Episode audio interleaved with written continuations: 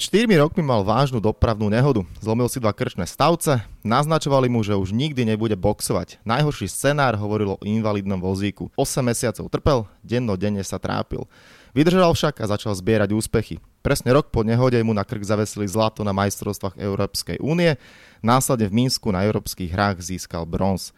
Andrej Čemes sa však neuspokojil, naďalej tvrdo pracoval a šiel si za svojim snom, olympijskou miestenkou. Zverenec Tomiho Kidakováča ju získal na júnovej európskej kvalifikácii v Paríži. V Tokiu tak bude reprezentovať Slovensko v kategórii do 75 kg. Volám sa Stano Benčat, som veľmi rád, že v olympijskom podcaste môžem privítať práve Andreja, alebo teda Bandyho. Pekný dobrý deň. Pekný deň prajem. No, a hneď začnem tým, že bandy. Prečo bandy? Čo znamená bandy? Bandy je Andrej po maďarsky. Ma volajú od malička to mi tak ostalo. Aha, OK, dobre, tak hneď na úvod toto mám, lebo ja keď som aj pozeral nejaké rozhovory, tak vždy som to tam videl a nikdy som nevidel vysvetlenia. Ja som človek, čo sa veľmi rád pýta a chce všetko vedieť, tak prvé mám za sebou. No ale Poďme sa skôr, pre... ideme teraz cestovať trošku na cestovateľskú mapu. Začnem v Paríži, v hlavnom meste Francúzska, kde sa tebe splnil sen, postup na Olympiádu. Tak nie je to tak dávno, Máš to možno tak stále pred očami, ako si to prežíval? Aký to bol ten feeling, keď si vedel, že po tom zápase už máš olympijskú miestenku a my teraz nahrávame, ešte sme na Slovensku, ale v čase, keď už tento podcast pôjde, ty už budeš v Tokiu, ale poďme naspäť do Paríža. Aký to bol feeling, že wow, ja budem v Tokiu? Tak celý život som na to makal a celý život som, no nie celý život, ale stále som na to myslel a nie je len o tých posledných týždňoch, čo som na toto trénoval. Keď som s tým Belgičanom vyhral zápas, tak jak keby mi padol taký veľký, obrovský kameň za srdca a sa mi odľahčilo. Ale ak sme sa vrátili domov, tak som mal asi týždeň pauzu a začala príprava na Olympiádu. Ale je to veľmi dobrý pocit, ale neberiem to zase tak, že, že som sa uspokojil, alebo že prestanem trénovať, alebo že už lajdačím makám ešte viac a idem na Olympiádu s tým, že chcem doniesť na Slovensku medailu. Toto sa mi páči, že si sebavedomý. Takto a napokon aj v športe byť, eh, keď som si pozeral súpisku mien, že kto tam bude, tak eh, no, samozrejme sú to olympijské hry. Takže najlepší z najlepších. Na druhej strane, ty si to už pozeral si taký, že všetko tušíš, vieš, aké môže byť, kto, koho by si si prijal, koho by si si neprijal, alebo nechávaš to na nejakú vyššiu moc, lebo napokon aj tak ty vlastne s tým až tak veľa neurobíš. Ja s tým neurobím nič, hej. Tam bude losovanie a ja si myslím, že to je úplne jedno, koho tam dostanem, lebo tam je 25 najlepších boxerov zo sveta, takže tam už je každý dobrý. Tam už to netreba riešiť, že koho dostanem, koho nedostanem. Každý zápas treba vyhrať, dať do toho všetko a to je celé. 25 mhm, najlepších, ty si medzi nimi. Slovensko vlastne po veľmi dlhom čase bude mať eh, boxera na olympijských hrách. Naposledy to bolo ešte v Atlante, vlastne na prvých hrách v roku 1996. Ako je toto ty vnímaš, že také dlhé čakanie, že sa ti to podarilo? Lebo myslím si, že box na Slovensku je populárny, ale čoraz viac ľudí musí spoznávať aj samozrejme slovenských boxerov, nielen Kličkov, Furyovcov a tak ďalej a tak ďalej. Tak keď tam bol posledný boxerista zo Slovenska, ja som ešte aj nežil. A berem to tak, že je to veľký úspech a myslím si, že týmto úspechom tak podvihnem aj ja ten šport na Slovensku a bude o tom vedieť aspoň niečo viac ľudí. Ja sa ešte raz vrátim k tomu tvojmu cieľu, že si teda povedal, že pomýšľaš na to, alebo že by si bol rád, aby si doniesol medailu. To sebavedomie, ktoré mnoho slovenských športovcov možno až také vysoko nemá, povedzme si pravdu, že my nie sme až taký výťazný národ, nemáme mentalitu ako Nemci a iné krajiny toto som ja vždy oceňoval, keď uh, takéto niečo človek povie si, máš to tak teda dané, že ideš jednoducho krok za krokom, ale na druhej strane rád s tým, že náhodou, ak vypadneš v prvom kole, že môže sa na teba zvaliť vlna hejtu? Určite áno. Tým, že mám to sebavedomie, lebo viem, že to mám, niekto si myslí, že je to arogancia alebo že som egoista. Nie, to je sebavedomie zdravé podľa mňa športovca, ale ja to berem tak, že keby náhodou vypadnem v prvom kole, tak u mňa sa nič zle nedieje. Ja som sa dostal tam, kde som chcel. Keď ma budú hejtovať, tam ma budú hejtovať. Aj tak sa budú o mne rozprávať. No ale určite sa minimálne v týchto chvíľach a posledných týždňoch, mesiacoch o tebe hovorí v tom pozitívnom slova zmysle, že pre veľa ľudí, veľa ľudí vlastne možno objavuje tvoje meno, tým, že ako som to povedal, slovenský boxer na Olympiáde po veľmi dlhom čase. Ja som v tom úvode už naznačil, že ten tvoj príbeh životný je možno tak trošku hodný až z filmovania a kebyže naozaj sa podarí priniesť tú medailu, tak celku fešačisko rozmýšľam, že kto by ťa mohol hrať. Máš obľúbeného herca? Mám Jamie Fox, On by ma mohol hrať. A on už je starý na to. No, neviem. Asi by som hral ja v tom filme. OK, dobre, môže byť. A ty si, ty máš vlastne, tebe, tebe prischla prezivka slovenský Muhammad Ali. Pozerám, že aj na ruke ho máš vytetovaného, že? Hej. Muhammad Ali je to najväčšie meno asi, alebo tá najväčšia persona, postava v boxe. Dostal si sa k nemu, že možno už ako malý chalan, že si spoznal ten jeho životný príbeh, alebo tak postupom času to prišlo. Ja som robil judo, ja som hral aj futbal, aj som tancoval a ešte som neboxoval a už vtedy som ho obdivoval a pozeral som jeho filmy a zápasy. Ale keď som začal boxovať, tak som ho začal ešte viac tak vnímať. A je od začiatku môjim idolom. Teraz mi hovoria, že som slovenský Muhammed Ali kvôli tým pohybom a tanečky v ringu a tak.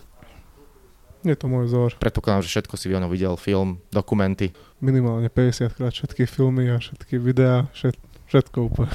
Wow, no pekne. Dokument uh, s Alim v ringu je výborný, kde hovoria o ňom jeho súperi. Hej, tí ho hejtujú trochu. Áno, po niektorí aj áno, ale však on bol taký dosť kontroverzný, čo si budeme hovoriť. Bol, hej. Ty by si si trúfal, kebyže on je ešte stále medzi nami a v plnej sile sa mu postaviť? Sice trošku iná váhová kategória. Je trochu iná váva, kapet, ale tak zaboxoval by som si s ním. Už len pre ten pocit, že s ním boxovať. Ale neviem, či by som vyhral.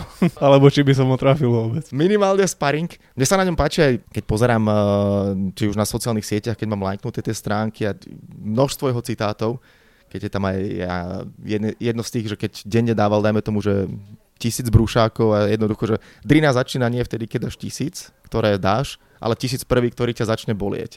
Ty máš možno takéto, že motivačné veci, čo ťa tak vie posunúť pred, lebo, lebo ja to môžem aj povedať poslucháčom, že keď som čakal, lebo však nahrávame podcast u Tomiho Kida v akadémii a vy ste mali tréning a došli chalani, ktorí s tebou spárovali, respektíve trénovali, že čo ti mele, že ten je jakej forme.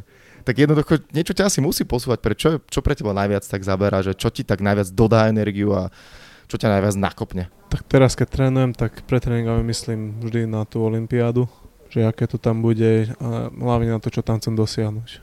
A to ma tlačí dopredu. Niekedy si pozriem aj Alio zápasy alebo tie highlighty, čo má, to ma vie to nakopnúť. Čo by si chcel mať z jeho boxerského a možno aj ľudského umenia? Čo ťa najviac na ňom tak fascinovalo, fascinuje? Ľudskosť. Podľa mňa bol veľmi dobrý človek, aj keď bol kontroverzný, čo sa týka boxu, ale keď si niekto pozrie jeho príbeh a jeho tie dokumenty, tak uvidí aj sám, že jaké má srdce a že aký bol dobrý človek. Viem, že na tomto veľmi lípňa, keď si povedal to slovo ľudskosť Tomi, pretože on to nespočetne veľakrát aj povedal, že či už o tebe alebo Willim uh, Tankovi, s ktorým som takisto veľmi rád, že som v minulosti robil podcast, tak hovorí, že on z vás chce mať dobrých, chalanov, dobrých chlapcov, lebo celý nejaký, taká nejaká tá story, ktorú vy máte, že my, alebo to nie je len, že vy, ale keď som aj pozeral toho Aliho a tie dokumenty, tak prakticky žiaden boxer nie je z bohatej rodiny, žiaden boxer nie je jednoducho chalan, ktorý má ľahký životný príbeh.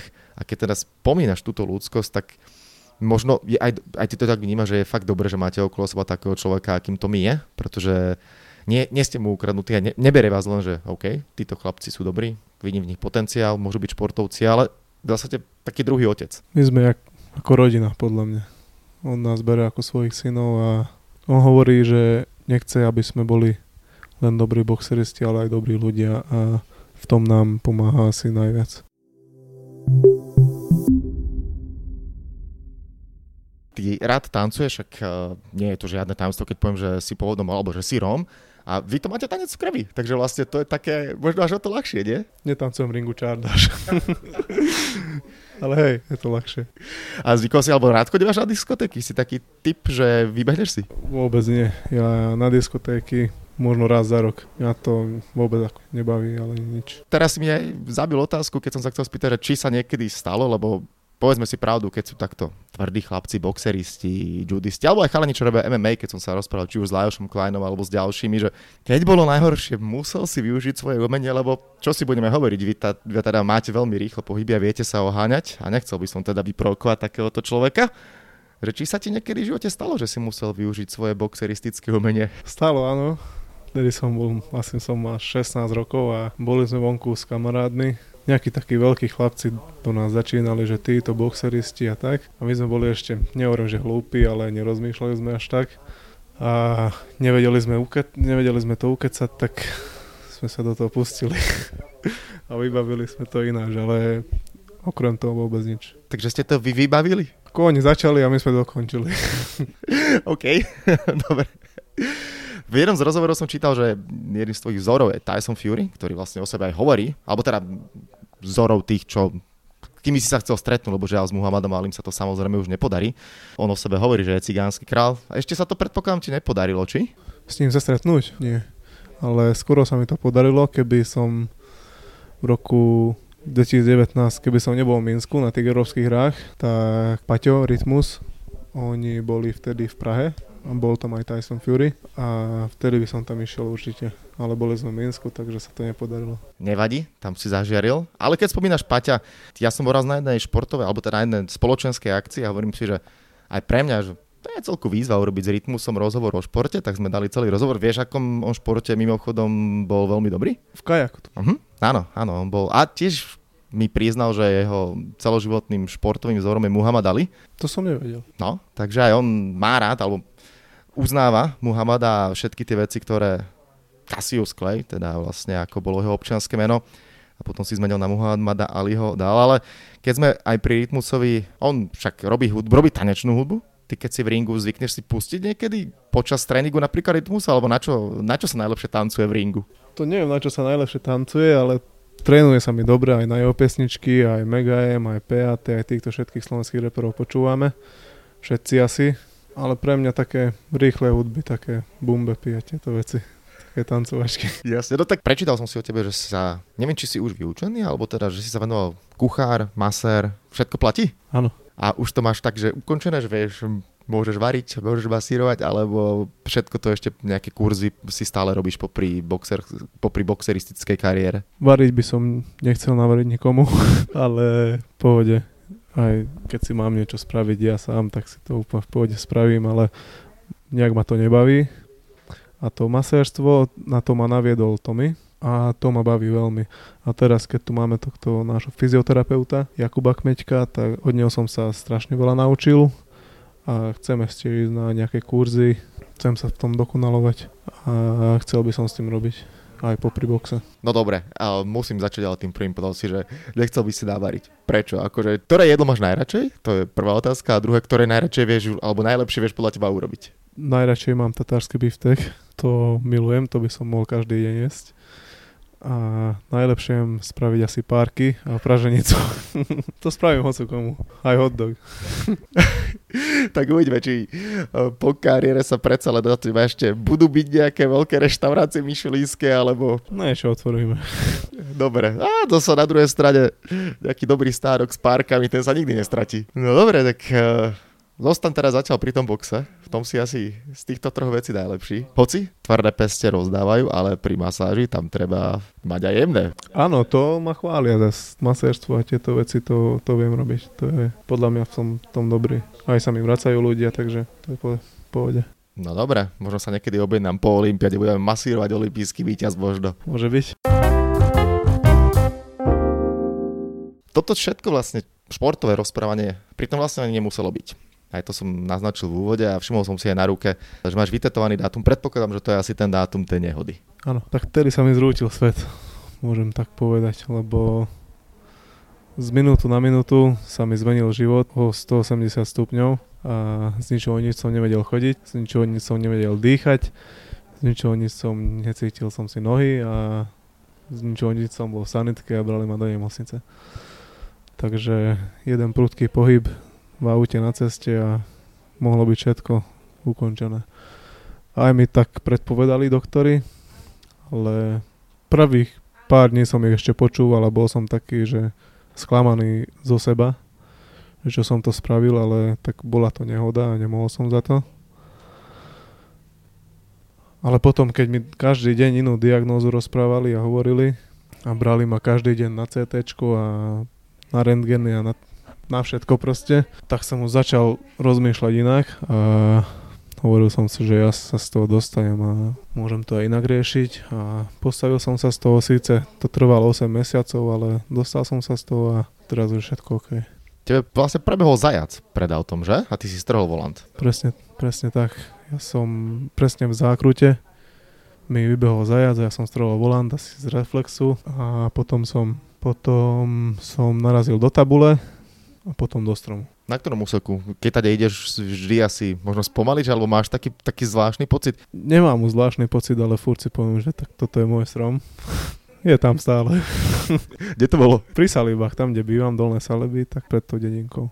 Čo ti vtedy najviac pomáhalo? To sú naozaj chvíle, ktoré možno 90% ľudí si nevie ani predstaviť, a ešte nie, keď si teda vrcholový športovec a dostaneš takúto vec od doktorov, že chlapče, budeš rád, keď budeš chodiť a zabudí na šport. Toto mi hovoril každý deň, že vozíčkár budem a tieto veci.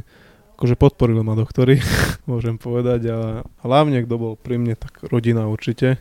A tí najbližší. To mi bol pri mne rodina, oni mi pomáhali. K tomu by som ešte chcel povedať, že neprajem nikomu, aby sa mu stalo niečo takéto, ale zároveň aj prajem, Nehovorím, že presne toto, ale prajem ľuďom tým, ktorí nemajú nejaké ciele alebo nemajú nejaké ambície, aby padli na dno, aby sa z toho postavili a aby, aby si dali nejaké ciele do života. Nehovorím, že presne takáto havária by sa im stalo, ale mne to, bolo to šťastie v nešťastí. Proste mal som haváriu, áno, ale možno keby som nemal túto haváriu, tak by som nevyhral majstrovstvá Európy. Možno by som tak nemakal, možno by som tak nepracoval na sebe a nevyhral by som to. A malo to tak byť, lebo to tak bolo. Hm. Nebal si sa potom možno druhýkrát sadnúť do auta? Lebo viaci ľudia toto môžu mať, či už po nehode niekto nechce sadnúť, alebo keď sa niekto v detstve topí, tak viac nechce vkročiť do vody? Toto som nemal vôbec. Že po 8 mesiacoch som sa postavil na nohy, takisto som šoféroval, nemal som žiadne obavy. To, nič. Keď si sa po tých 8 mesiacoch postavil na nohy, o pár mesiacov na to, nielen, že bol opäť naspäť v ringu, ale vyhral si, získaval úspechy a po tých 4 rokoch teda máš olimpijskú miestenku, ale dobre, poďme na ten možno po 8 mesiacoch, po tom roku, aj ten pocit. Aké, čo, čo to pre teba znamenalo vlastne, že opäť si si mohol ošahať provazy, možno poboskať samotný ring, alebo čo, čo to v tebe vtedy vyvolalo? No ja prvé zápasy čo som mal po tej autonehode. Asi 4 alebo 5 zápasov som prehral, dostal som aj KO a vtedy som bol ešte viac zúfalý, lebo som si povedal, že fuha, to, toto bude veľmi ťažké sa vrátiť. Ale potom som vyhral Grand Prix Slovakia a to ma tak naštartovala, že áno, že však dá sa to, prečo by nie.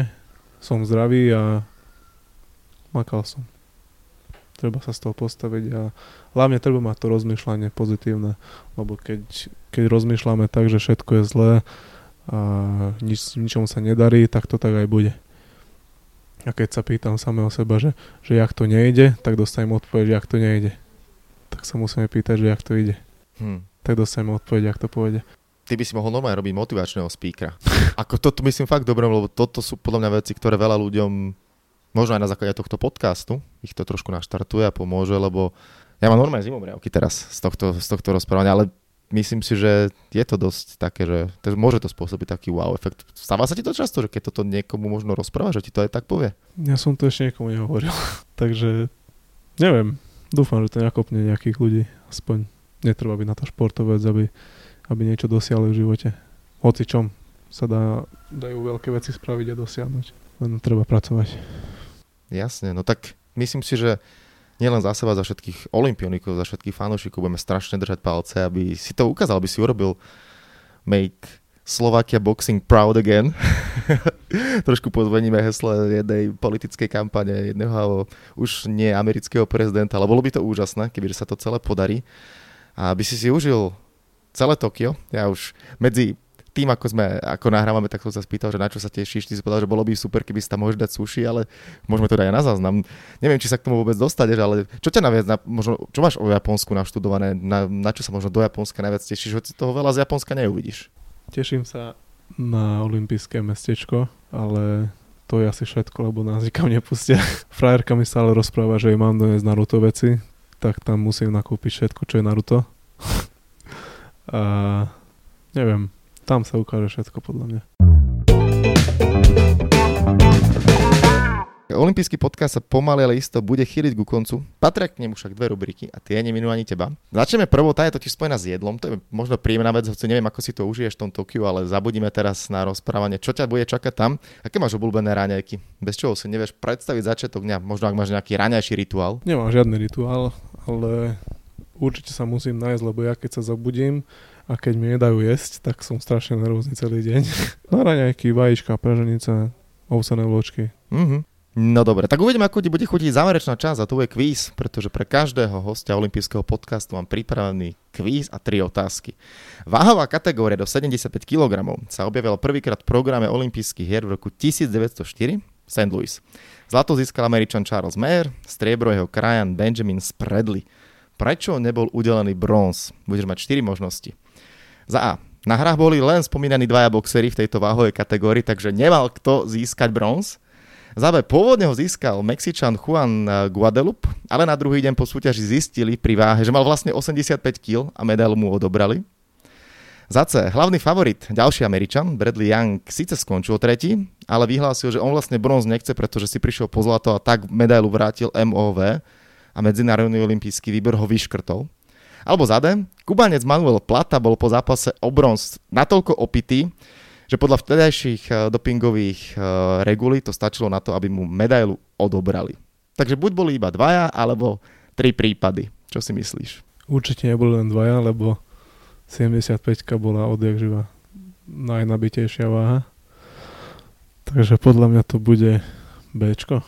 Mexičan, ktorý zistili, že mal 85 kg a predstav si, skutočne boli len dvaja je to možnosť. A v tom čase boli len dvaja v tejto váhovej kategórii. Mohlo by to tak byť aj teraz. no, to by bola medaila istá. Poďme na druhú otázku. Už som to teda nadhodil, že ty si teda vyučený kuchár, ale kuchár je aj iný jeden slávny slovenský športovec, olimpionik, ktorý sa objavil pod piatimi olympijskými kruhmi a nieraz, a teraz skúsi typnúť kto. Mišo Martikán, jeden z dvojice hokejistov Žigo Palfi, Marian Hosa alebo biatlonista Pavol Hurajt? Biatlonista. Hokejista. Žigo Palfi. Žigmund Palfi je kuchár. Fia, to som vôbec nevedel. No, tak nevadí. Poďme na tretiu záverečnú. Nachádzame sa v Galante a Galanta Tokio. To je vlastne cieľovka, kam ideš. Typni si, koľko kilometrov je z Galanty vzdušnou čiarou do Tokia. Budeš mať toleranciu 500 kilometrov. Fú, neviem. 10 tisíc. A trošku menej, takmer si bol v tolerancii. To 9063 km vzdušnou čiarou. Tak som chcel povedať 9000, ale tak nevadí.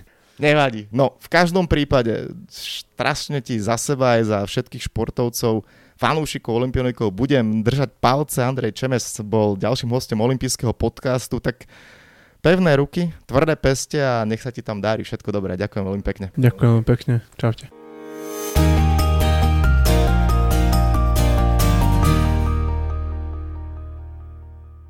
Tak, a to je na tentokrát všetko. Dúfam, že sa vám náš podcast páčil.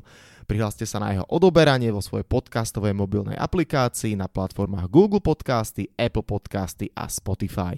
Podcast môžete podporiť tým, že ho odporúčite niekomu z okolia, alebo náš podcast ohodnotíte na Apple Podcastoch, veľmi nám to pomôže. Všetky olympijské podcasty nájdete na stránke www.olympic.sk lomka podcasty.